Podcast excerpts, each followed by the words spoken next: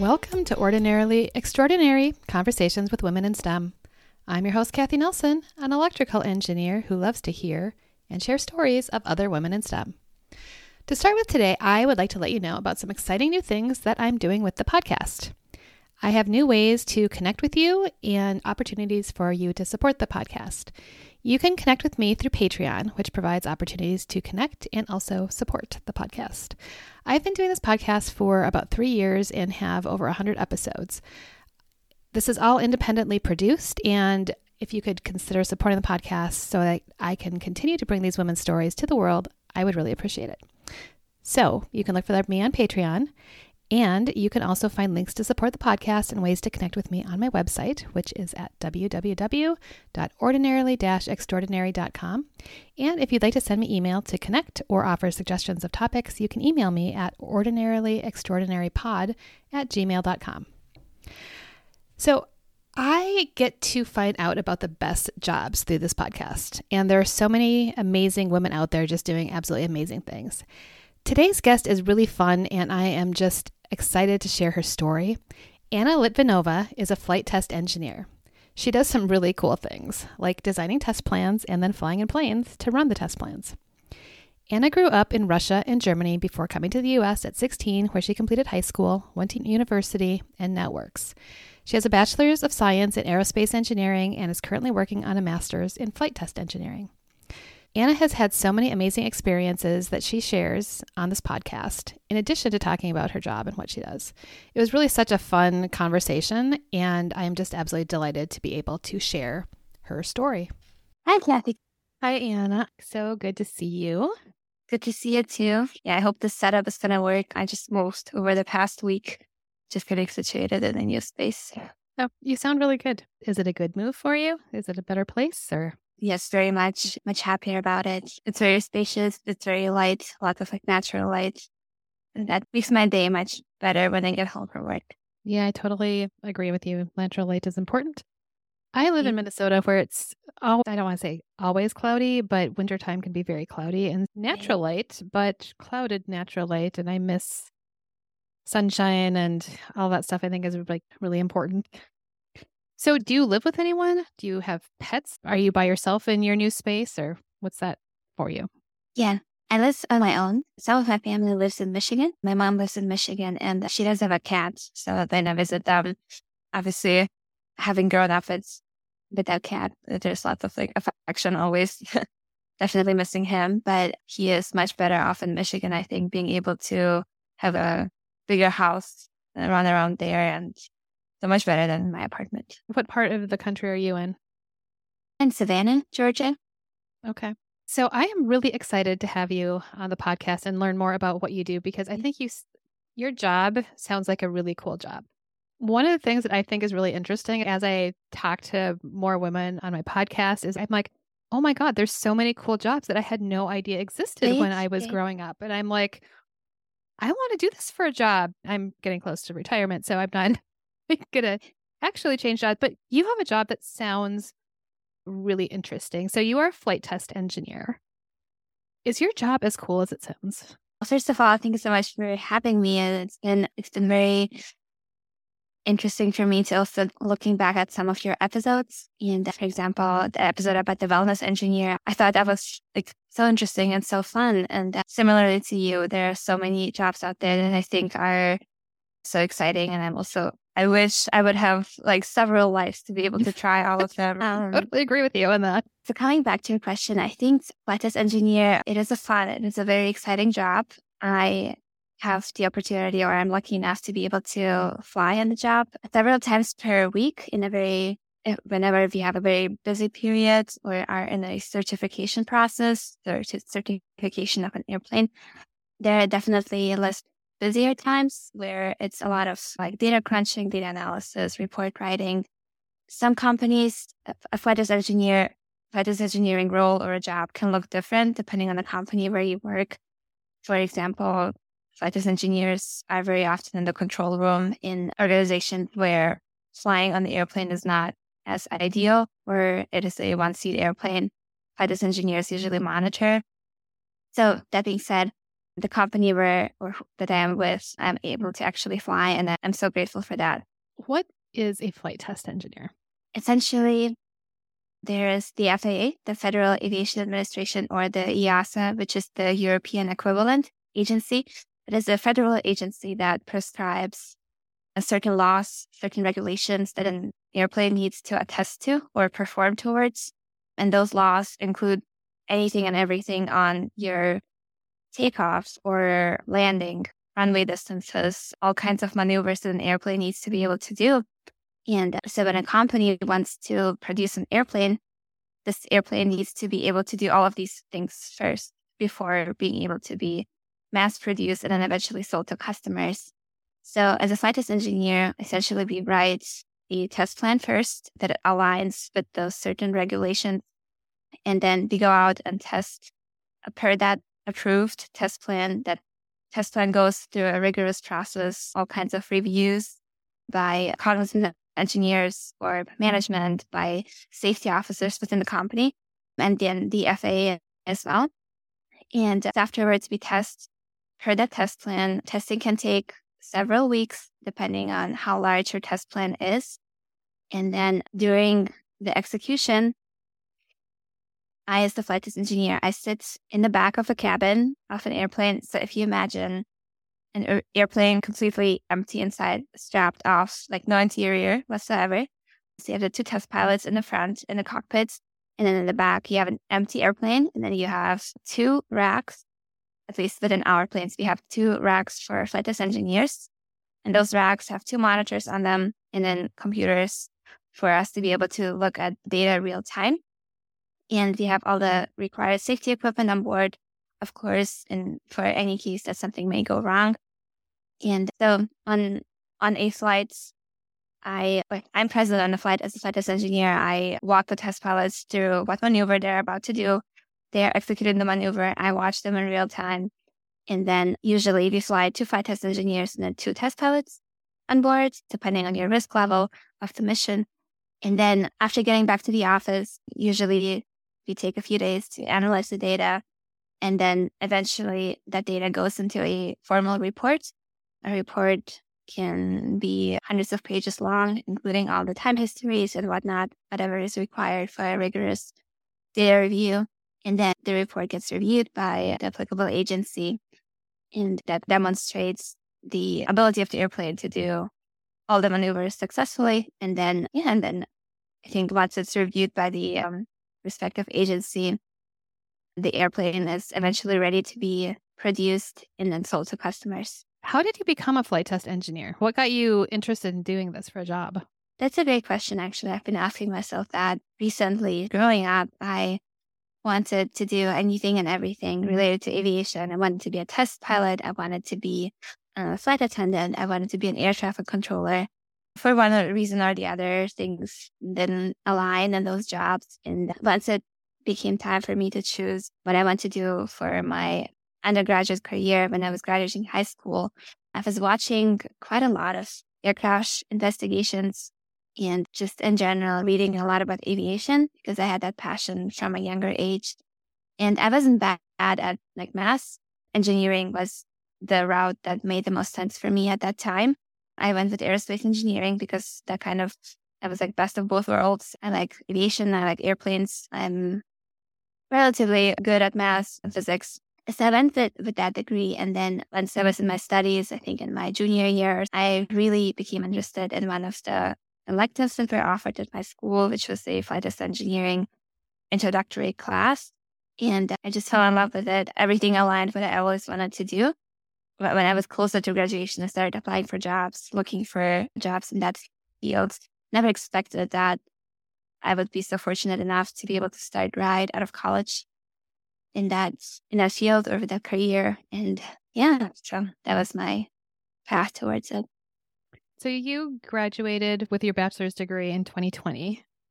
So you've been doing this job for what about going on just about three years? Yeah, about three years. So I started in August 2020. So that's two and a half years ish. Okay. Yeah.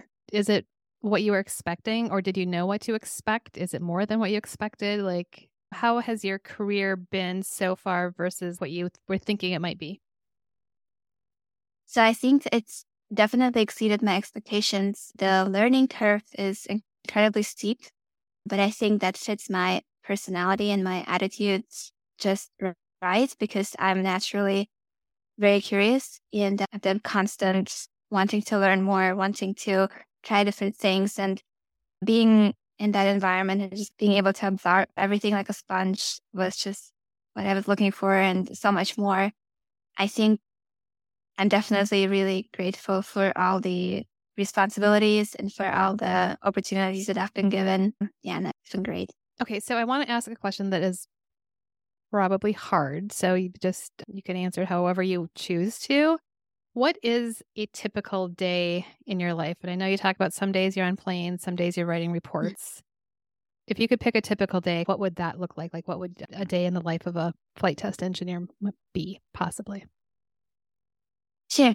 I can, I'll pick a day where we would have a test flight, for example, and I'll start it off with the uh, evening, let's say, or the night before, the evening or the second half of the day before.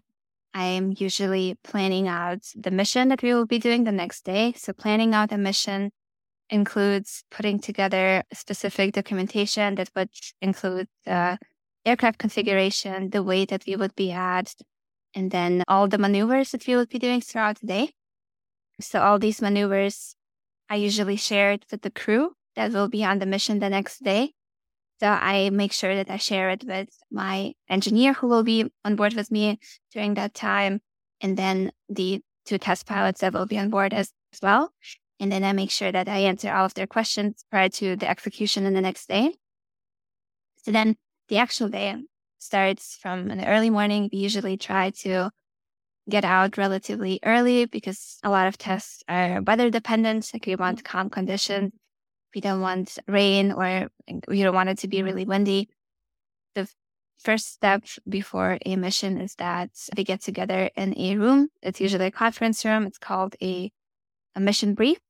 That's when mm-hmm. the whole crew gets together. So the four of us, we discuss the whole mission objective, the test points that we will be doing. The test points are the maneuvers.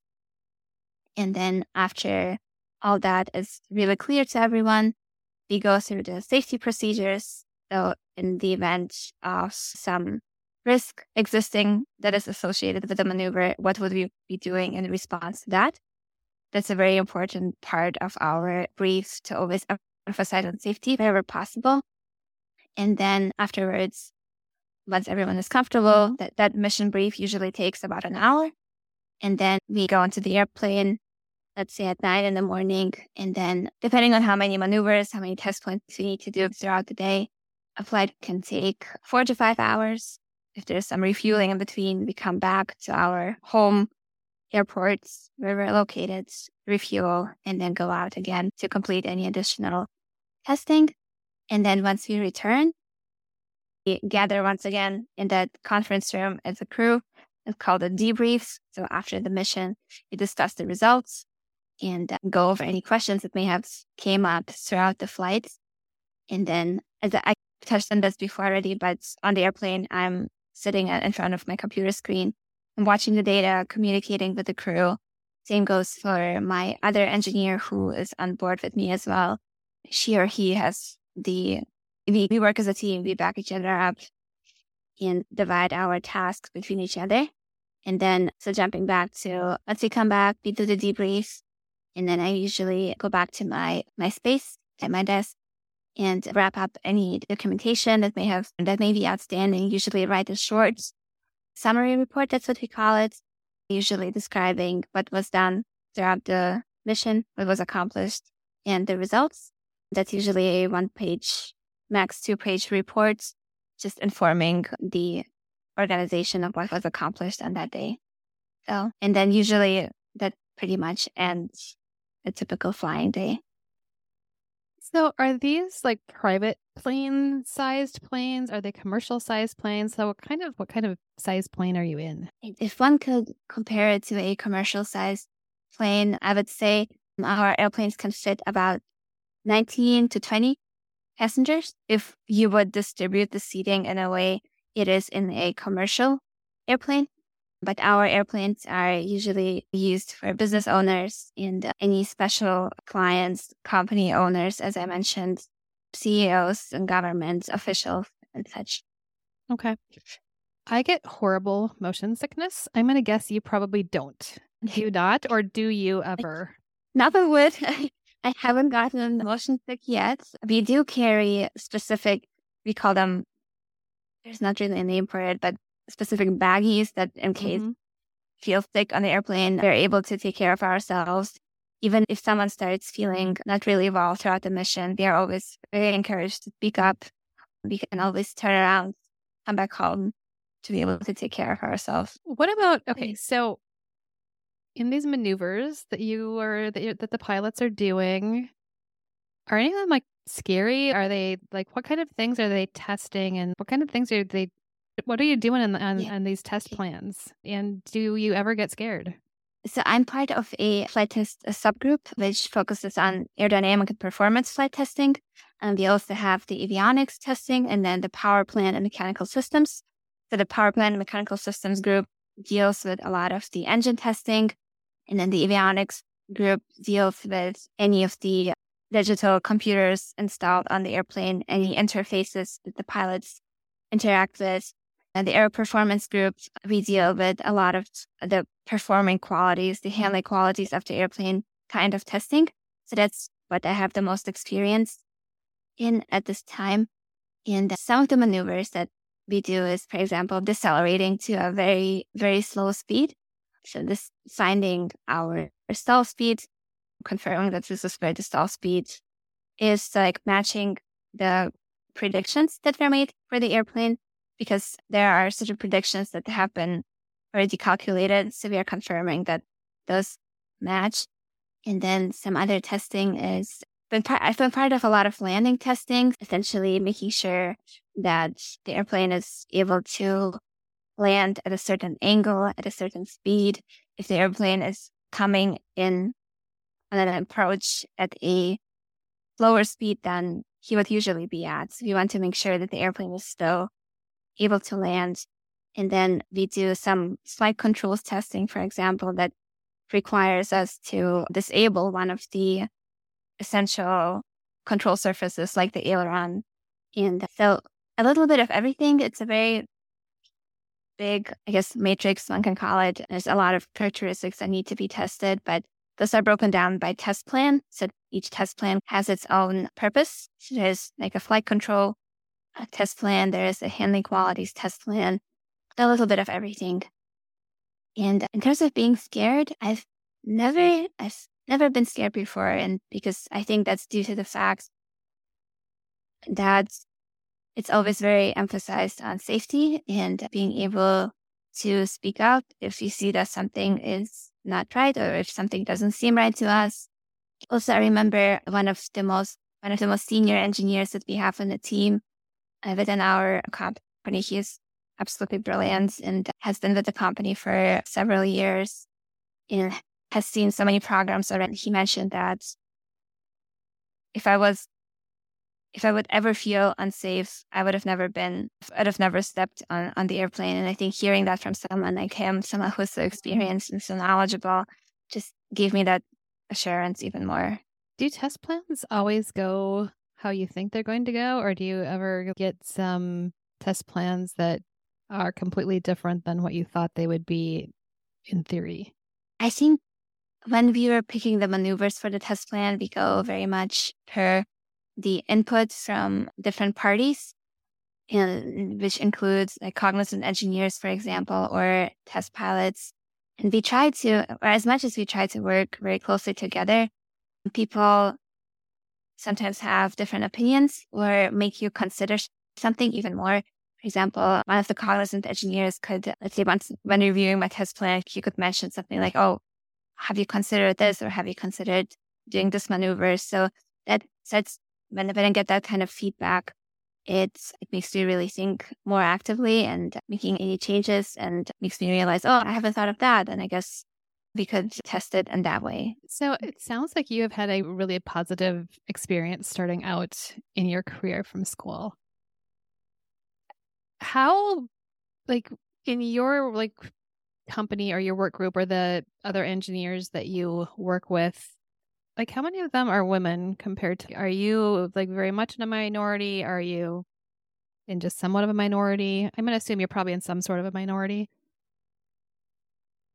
Yeah, so definitely a minority. And but I've just been seeing more and more women joining our team, joining the company, which is amazing to see.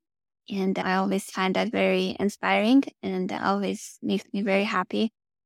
So I think even thinking back to college and my aerospace classes, we had maybe like a handful of young ladies in in my classes, so less than 10 for sure. And then now in my workspace, I'd say maybe about at least within our department in the flight test department, it is about mm, I would say 10%, 10 to 15% are women. So there's progress to be made, but I'm hopeful that there's more to come. And I think he tried to do outreach events and trying to attract the younger generation, empower the younger generation, and hoping to see more and more of a time to come. So, how were the men that you work with when you started working? So, I worked in the utility industry as an electrical engineer. Mm-hmm. And when I started, I was the first woman that was ever in the field with like linemen and stuff. And wow, for yeah. the most part, they were like the, like really welcoming. And there was some challenge. It's it. There were some challenges, but only from maybe, maybe like a couple of jerks, right? Like for the most part, it was a pretty positive experience. And for the most part, I was like this unique unicorn. And they're like, let me take you up in a bucket truck. Let me like show you this. Let me show you that, whatever. How has your experience been? Because I think it's really hard when you're coming in and you're young and you're female. It can be intimidating. How was your experience with your like male colleagues when you're coming into the company? Yes, So I think that's something that a lot of women unfortunately have to deal with is having to break that ice when starting out as a new person and then realizing that one is different. But I think for me, similarly to you, it was a, or it still is, it's a very positive experience. And when I started right out of college, I went into my job not focusing on the fact that I am different or that I am female. I'm just, I just went in with the mentality that I'm here to learn. I'm here to contribute to the team. I'm here to really be as helpful as I can and just absorb everything. Like I never thought twice about really distinguishing myself just because of my gender. And I think that has really helped me only taking the positives from everything and from our environment. I think overall our team is thankfully or our company overall is very welcoming of, of women and I have not dealt with anything specifically targeted towards my my gender. I think there have definitely been times where I know that there was it was my shortcoming, but that was because I didn't know enough or I wasn't experienced enough to make, make a certain call or a certain decision. I think there's the combination of being newly graduated and young and female and so there's there's a lot that goes into it that's not eh. necessarily okay. just being female or male or there's exactly. a lot that goes into it but it sounds like you came into a work environment that has been very positive and has not and welcoming which is the way that it should be that's the that's the way that it, that's the way that the world should be yeah so, so i'm so really grateful for that. that yeah yeah okay i have a question for you so your degree is in aerospace, aeronautical, and astronautical engineering. What is the difference between the three terms? Actually, the aerospace engineering was my overall degree. That was the degree that was awarded to me.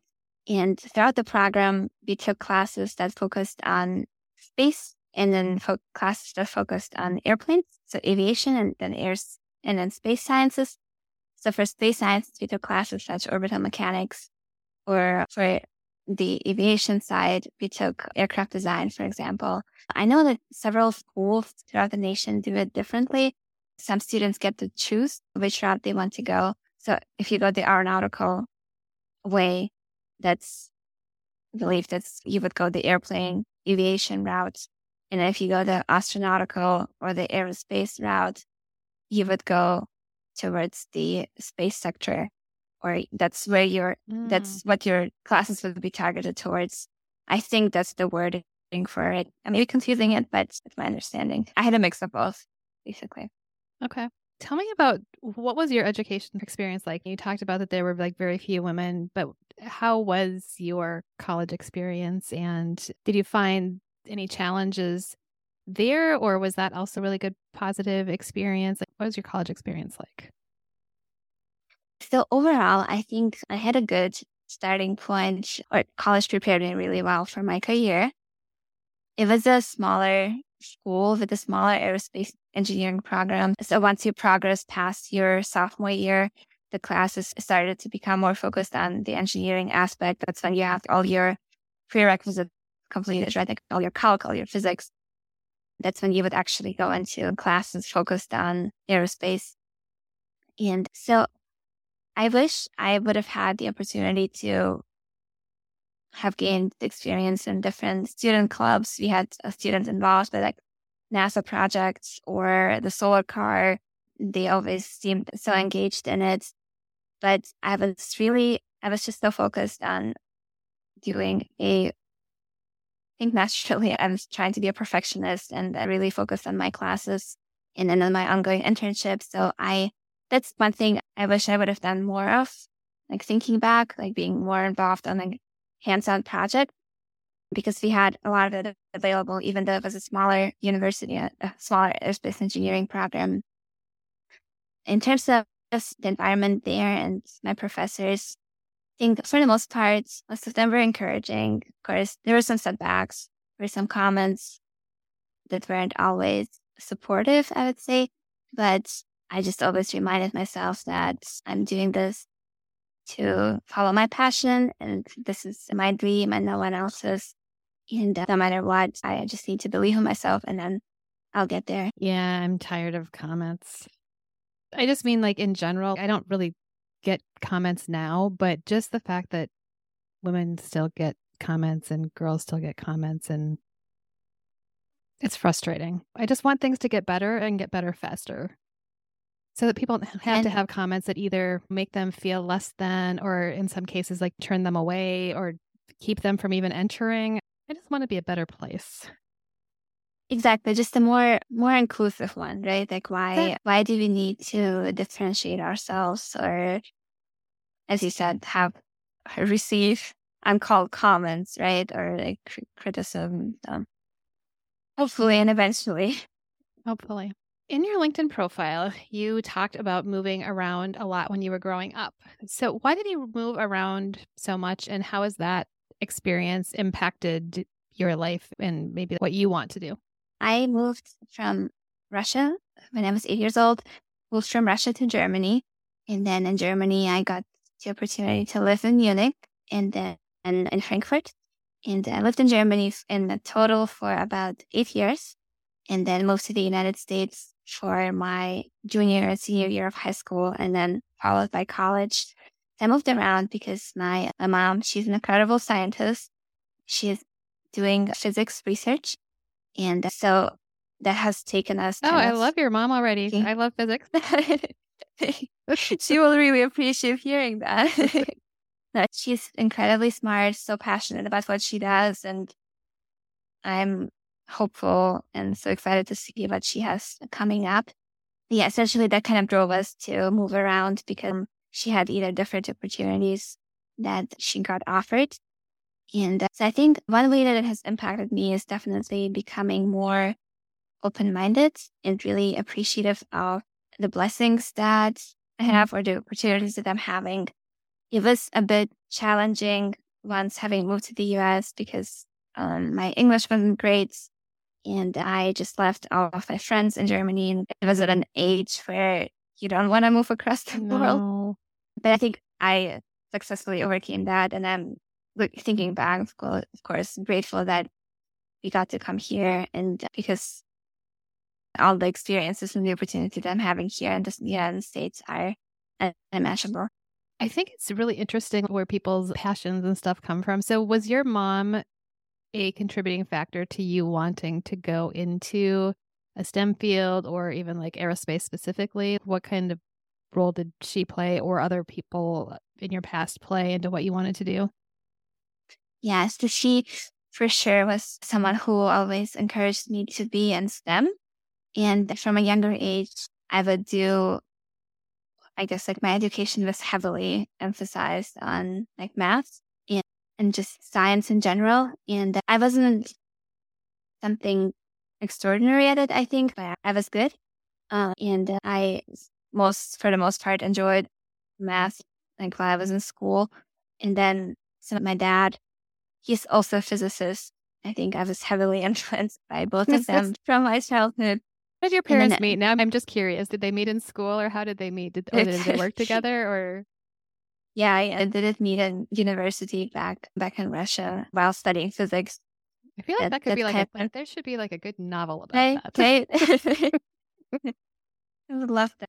And then I remember my dad used to assemble those airplane models and we would have them hanging in our house.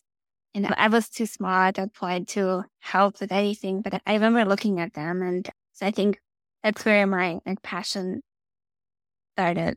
That's awesome. Plus, physics really is like one of my favorite things. do you still talk to any of your friends that are in Germany? Yeah, I definitely do. And I try to, so I speak Russian, German, and um, obviously English.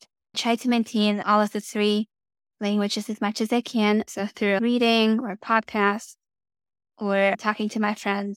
So trying to talk to my friends in Germany every now and then, whether that's through like voice notes, that helps me the most to maintain my speaking. So definitely it's hard when you are separated by a planet, by the, by, by the planet. Yeah. And and then of course after after high school, everyone kind of went their own ways, right? And it became harder to maintain those relationships. But I'm grateful for the friends that still are kind of in the vicinity that I know that I can reach out to check in with. So what about Russia? Do you like do you when you're like with your parents, do you speak Russian or how do you keep your Russian language skills up? Yeah, so I, I speak Russian with my mom.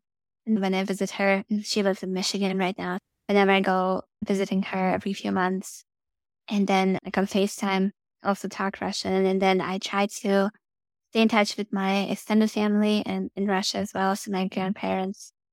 That's how I keep up the speaking part. And then I read quite a bit in Russian and I listen to podcasts. So having that like, around me really helps maintaining it.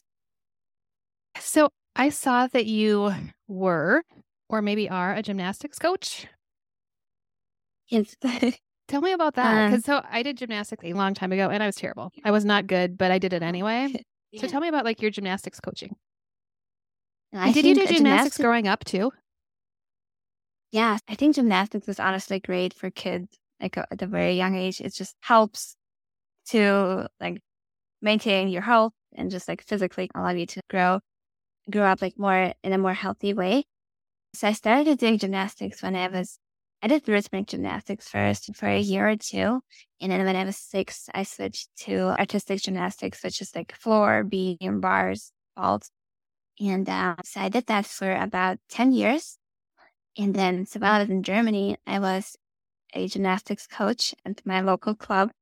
So I would, with another coach, we would lead a group, like a group of kids. I want to say they were like five to seven. Coach them, prepare them for like statewide competition. Unfortunately, I don't. Ever since moving to the US, I haven't been engaged at all. Um, but it was a very fun time because at that point I was actively still doing gymnastics, doing competitions, but also coaching and uh, coaching kids. It's just so much fun. So is that something that you quit like when you came to the US because you came to the US or was it something like some other reason? Yeah, so I think the main reason thinking back was I came to the US, there was a lot of catching up to do at school. That was obviously coming from a German education system to a US education system.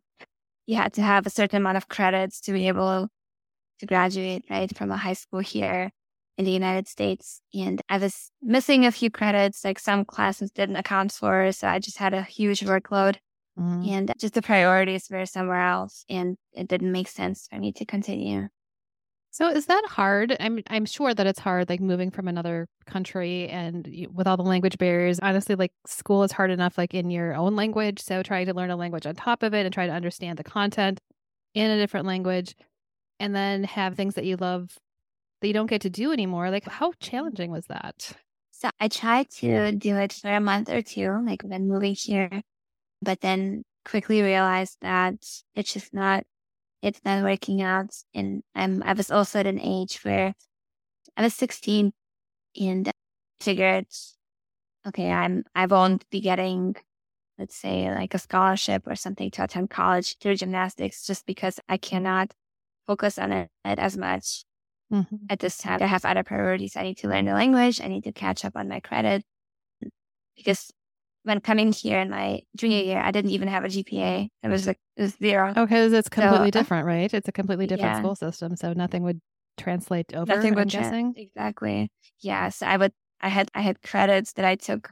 Let's say biology, right? But then it was, there was no grade associated. But essentially, I did have to give it up, and it was it was frustrating, of course, to realize that that's something that like brought me joy most of most of my life, and then that's something I, I need to give up now. I think that's, that was just like part of becoming more mature, becoming like a young adult to realize what your priorities should be now.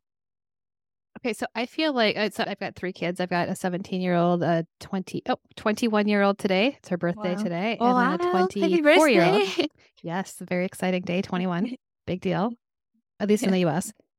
And I feel like my kids would be pissed at me if they had to give something up. Were you pissed at your parents? Because you um, moved me to this country and you took this thing away from me. Like I feel like that's what my kids would be. I I was yeah. To be honest, I was frustrated. I think like obviously in, in hindsight now I realize this was definitely for the best for us for our family. But in that moment, yes, I was I felt that so many things that are being taken away from me, and I was sad for a while. Of course, having to give up my friends, gymnastics, my hobbies, and having to reshift my focus to something else. But thinking back, I wouldn't want it to go any other way because that just made me the person I am today. Yeah, I thousand percent agree with that. Like, I think every challenge that I have gone through, I'm trying to think if there's any that I that this doesn't apply to. I'll just go with most of the challenges and things that like appear to be like really bad and really hard. And generally, when I look back on them, like when you get past them, okay. it it does make life better, but it sucks to go through it. Exactly right. Like I, I totally agree. When you're going through it, it's tough to maintain that positive outlook. Uh, but there's a phrase and there's a book that I really like. It's called A Man's Search for Meaning by um, Viktor. My husband has that on his nightstand. My husband doesn't read like anything, and he somebody gave it to him for his birthday, and he's reading it. No way! Yeah, I hope he likes it. It's, it's one really of my favorite. Book. I've read it. I love that book. Yeah, and it's just, it really emphasizes on the fact that like anything that happens to us in life, it's, it's about how we, how we choose to react to it, right? It's about our response to it. It's not necessarily about um, what is happening. We, we can choose how we respond to a certain situation and, and choose either being negative about it or positive and try to make the most of it. Yeah, it's a really good book with a great message. And yeah, yeah thousand percent. um, do you have siblings? No, only child, unfortunately. Okay, so you didn't have anyone to go through this experience with. You were just like literally like on your own. Yeah. Yeah. Yeah. How did you find coming to the US and starting high school as I'm assuming a junior? How did you find that? Were people welcoming? Was that challenging? What was that experience like for you? And so unfortunately, and I, and again, I can't, I don't, I've only seen one state, right? So I don't really know, and, and only one community. So I don't know if that's, if it would be everywhere like that. But coming to my high school, it was a large high school. I would say 1500 kids, maybe. But for me, it seemed large. And everyone had their groups. Mm-hmm. And everyone would have their own like lunch table. And I remember lunch was something I dreaded the most because I just I didn't know who to sit with, who mm-hmm. to be mm-hmm. friends with. And people were very enclosed in their social circles and they mm-hmm. wouldn't really let anyone in. I became friends with some amazing exchange students though, and we are still friends up to this day because exchange students went through a very similar scenario. They are mm-hmm. being th- thrown into a foreign country for a whole year. They have the whole year to make the most of it, to learn as much as they can, to make as many experiences as possible. I think I'm just so grateful that I got to connect with them because if I wouldn't have had those those friends at that time, it would have been really tough and really lonely, I think. Did you eventually make any friends in high school that like you keep in contact with that weren't exchange students? Did it take a while or did it just not happen because you had two years and that was it and then you were off to, to university and college? I think it took about a year because so my whole junior year I was mostly around exchange student and then I was also learning English at that time. So it wasn't it was hard for me in general to just approach someone and try to become friends. But then in my senior year, that's so much better. I think I was more open to making connections and I was on the track and field team. So I was friends of it, of it, the people on the team. We got to hang out after school. I was also part of the cheer team. So I think it just took time eventually. I just needed to be more brave and get more confident in my speaking abilities, like because I always had the fear that people wouldn't understand me, and um, yeah, eventually we got there. Well, I'm curious, and I don't know if you would know this like from your experience or not, but so like in Minnesota, I always say have said I don't know if you've heard the term Minnesota nice, but like I always felt that it's like this kind of like false niceness. There's not that many people that, with the exception of Minneapolis, St. Paul, area, there's not a whole lot of people that like immigrate to Minnesota. Could I don't know if you can see out my window. Could be the fact that we have snow and we're supposed to have a blizzard tomorrow, and it's April. Maybe it's that's April, why people right? don't want to come to Minnesota. Don't blame them. But I found I was born in Colorado, but I lived in I've lived in Minnesota since I was seven, but in different parts of the state. And so, like when I graduated from college and started my first job, I moved across the state. I didn't know anybody didn't nobody at my company. And I found it really hard to make friends because I feel like people have had their friends since like preschool. Like, yes. how do you get into a community when people have been friends with each other since they were like two and you're an outsider and there's nothing that you can do to change that because no, I didn't go to that preschool. I haven't been friends with you since I was two. It's really hard. Is that kind of similar to what you experience that just people just have been friends for so long that they have their friends, they're comfortable, they don't really want yes. anyone new. Like I, I find it really hard. I still do. I yeah. still I moved about 15 years ago to where I live now, and I don't work where I live, and I still don't have very many friends. but like where I live, I just I think there are places, and Michigan feels in my mind a lot like Minnesota. I'm just curious if that's what you experienced. Yeah, so I definitely sympathize so, so much with you. Be like coming to the high school, I had a very similar experience. I felt that the kids have been friends with each other since kindergarten, right? Like went to the mm-hmm. same preschool, elementary, middle school. And it was always this community where it's just like really hard to get into. And I was frustrated because I didn't understand why people weren't welcoming. Like I it just didn't make a lot of sense to me because maybe because of the way I was raised, the way I grew up, I don't know, it was always emphasized on just like welcoming others, taking care of each other, and not having felt that when I first came to the new country, to the new high school, especially from the kids, was a bit, was definitely challenging. Might have had something to do with the age as well, because when you're 15, 16, you go through that young adults phase.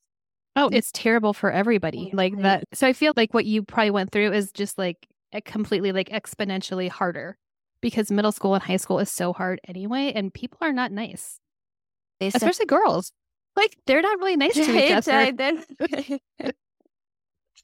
and then now I'm looking like at all the amazing like women like like you, and then so many like organizations that are empowering like women in STEM, and how supportive everyone is of each other, like doing like empowering other women to do their thing.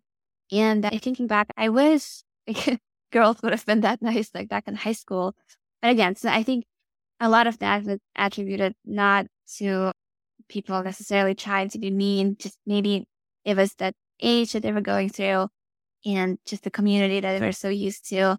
And they maybe didn't see a sense of making friends with someone who, you know, who will, we will all graduate from high school anyways. We'll go our own paths. So whatever the reason was, that's fine. I guess the upside is that it gets better right? Like I don't like honestly, and I think high school is better than middle school, but it's just hard. Like it is just it's a really hard age. And then add in being different, right? Because the whole thing, like when you're in middle mm. school and high school, at least in the US, and I can't speak to Germany or Russia, but you don't want to stand out, right? That's like the worst thing is to stand out and be different. and then everyone thinks you're just such a weirdo. And then exactly, like, exactly. And then it's like you get out eventually, and like it's so good to stand out and that's what people like but right? when you're exactly. in high school and middle school it's just so hard and so right. awful it's awful so i'm sorry yeah. that it was not a better experience for you starting out i'm glad that it's gotten better and i'm glad that have you found have you found a community of like friends and stuff in savannah and in the place that you work now and stuff like how is how has that been has that been like more welcoming is is the South better? For sure. And even I have to say, like when going through college, I had an amazing friend group and which I am just so grateful for. And then when moving to this house, it's definitely different from the Midwest. And people are very friendly. People mm. are welcoming. And I've met incredible colleagues and friends here that I call my second family, which like our whole team at work is very tight knit together. So I couldn't have asked for a better team. And it just shows or proves to me again that whatever maybe happened in the past just built me up towards what I have right now. And so I'm grateful for whatever friendship and or like really relationships I had previously, if even if they, those didn't work out. Yeah, I, that whole saying or song, "What doesn't kill you makes you stronger." I don't know yeah. if that's like a good thing or mm-hmm. not. Sometimes it feels that way. Sometimes it doesn't. I don't know. I got like mixed thoughts on that, but that's just what came to my mind when you just said that. Yeah. Okay, so you also talked about travel and photography being like two of your hobbies, which are actually like two things that I love to do too. What's your favorite place that you have traveled to and where what's on your bucket list for traveling? Oh my goodness, that's such a hard question. There's so many. right. And I think it's really hard for me to pick a favorite because I think every place that I went to is just very unique and beautiful in its own way. There's something beautiful that I take away from every place that I went to. And I recently went to Lisbon in Portugal, mm. which was such a fun, vibrant city. Hmm. Great locals, very safe, great food, right on the water. So I'm looking forward to going again, actually, at some point. It's definitely something I want to do. One place in my bucket list, though, is going to Tanzania. Mm. And um, always wanted to see that place or that part of the world. I've never been to Africa as a continent and really want to go on a safari, see the beautiful animals, even just from afar. So, yeah, that's definitely something I would love to do one day. Yeah, you don't definitely you definitely don't want to see them too close up. the animal. Gotta be gotta be careful with that, right? what kind of photography do you do? Or do you like to do? So I, I'm just a hobby photographer. I do film photography. Oh, um, you do? Yeah.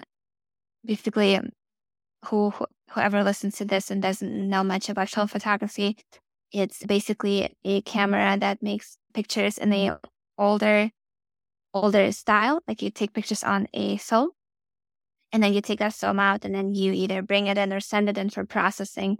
So you don't get to see the pictures actually when you are taking them in real time. And I think for me, that's the beauty of it that get that surprise factor once the pictures come back. So yeah, that's what I love to do on the side. How hard is it to find film still? So I just usually I order mine online. I haven't been able to find find the ones that I need for my camera in the store here. And then for actually processing the film, I also mail mine in for to a place that processes it. So they process it and then they scan it in, send me a Dropbox link. So it's this whole thing. Have you but, ever thought of having a dark room and like doing your own processing? Has that ever crossed your mind?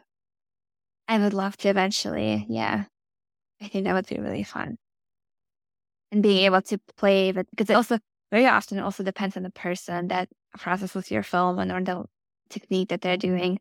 I would love to experiment with that a little mm-hmm. bit. Yeah, it seems really cool. I've never done it. I'm pretty old, so I had a film cam- camera for most of my life, but but I never did like the processing and stuff. But I think it, it seems really yeah. interesting. Like I think that would yeah. be an interesting thing to learn how to do. For sure. Yeah. I'm going to back up for a second. So you are also working on a master's degree, right? That's correct. Yeah. How is that going while you're working? Is that challenging to do that while you're still working? I'm doing a master's in flight test engineering at the National Test Pilot School. And thankfully, the program works out in a way that I can do it part time while not taking too much time away from work. I am very grateful again to my employer who allows me to make that happen. But it is challenging at times when I need to focus solely on the class uh, because I basically I get one shot at it and then I have one exam at the end of every class. I need to do good, or I would need to retake it uh, eventually at some point, and there's just no time. But it's been. So if you have a bad day, you're hosed for that whole class? So the classes are a week long, and it's a very fast paced, compressed environment. So you have class from eight to six or like eight to five, depending on the day. And then afterwards, you either do like homework or some project. And then at the end of that week, you take a final exam. Okay. And then mm-hmm. that, that's how the program works for me, only doing the academics portion. Because at test pilot school, students usually have the academics followed by flying. Um, but then since I'm doing flying on the job and then the way my setup works, I only come for the academics part. I've been really feeling the benefit of it. I feel so much smarter on my job. Actually, so that's been really rewarding, I think, to see and seeing that it's really worth it. What do you want to do like in your career? Do you have goals and like long term plans? Nothing long term as of right now. I only, right now, I want to focus on becoming a great expert in my field, become the just for myself, for my own, I guess, metric, the a good flight test engineer, be a good member of my team, contribute as much as I can, learn as much as I can. That's for the next two or three years for sure.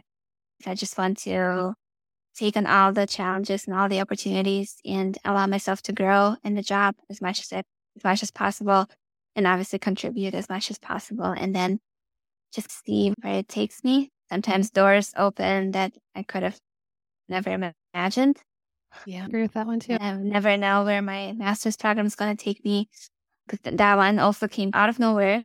Yeah, we'll see where life takes me. Do you fly? Do you pilot anything or not? Or is that something you want to do or don't want to do? I intend to for sure. Once um, once I finish my master's degree, I would love to do helicopter for some reason that called me. Some of my colleagues call me crazy for that.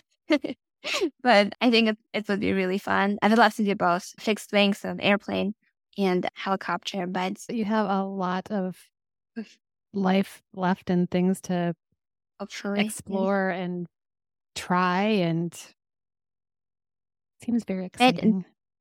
if and if one never tries, one will never know, right? There's no harm in trying. Exactly. Okay, so I always end with what advice would you give to a girl or young woman thinking about going into STEM? I would say be curious, be open minded, be passionate about what you do, be humble, and then be observant and like a sponge, try to learn from any opportunity that comes your way because that will help you build your skill set, your confidence, and then don't let anyone tell you or discourage you from your dreams because anything is possible if you set your mind to it. Love that advice. So good. And honestly, I love your quote. If one never tries, one never knows. That's that's a great quote. Thank you. Thank you so much. I am so glad that I got to talk with you more on the podcast. And thank you so much for coming on and sharing your story. I really appreciate it. And I just, I love the work that you do. It sounds so exciting and fun. And I appreciate you sharing your story. Well, thank you, first of all, so much for having me. Yeah, I have such a big smile on my face right now, and so grateful that I got to share my story. And thank you for being such an amazing host and for all the great questions.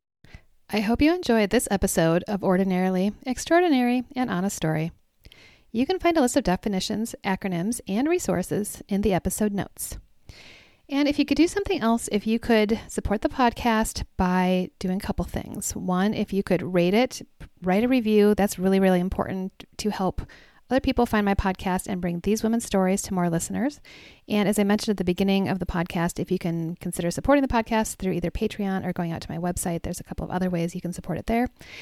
And you can find me, Kathy Nelson, at www.ordinarily-extraordinary.com or you can email me at ordinarilyextraordinarypod at gmail.com. Thanks, and please join me for future episodes.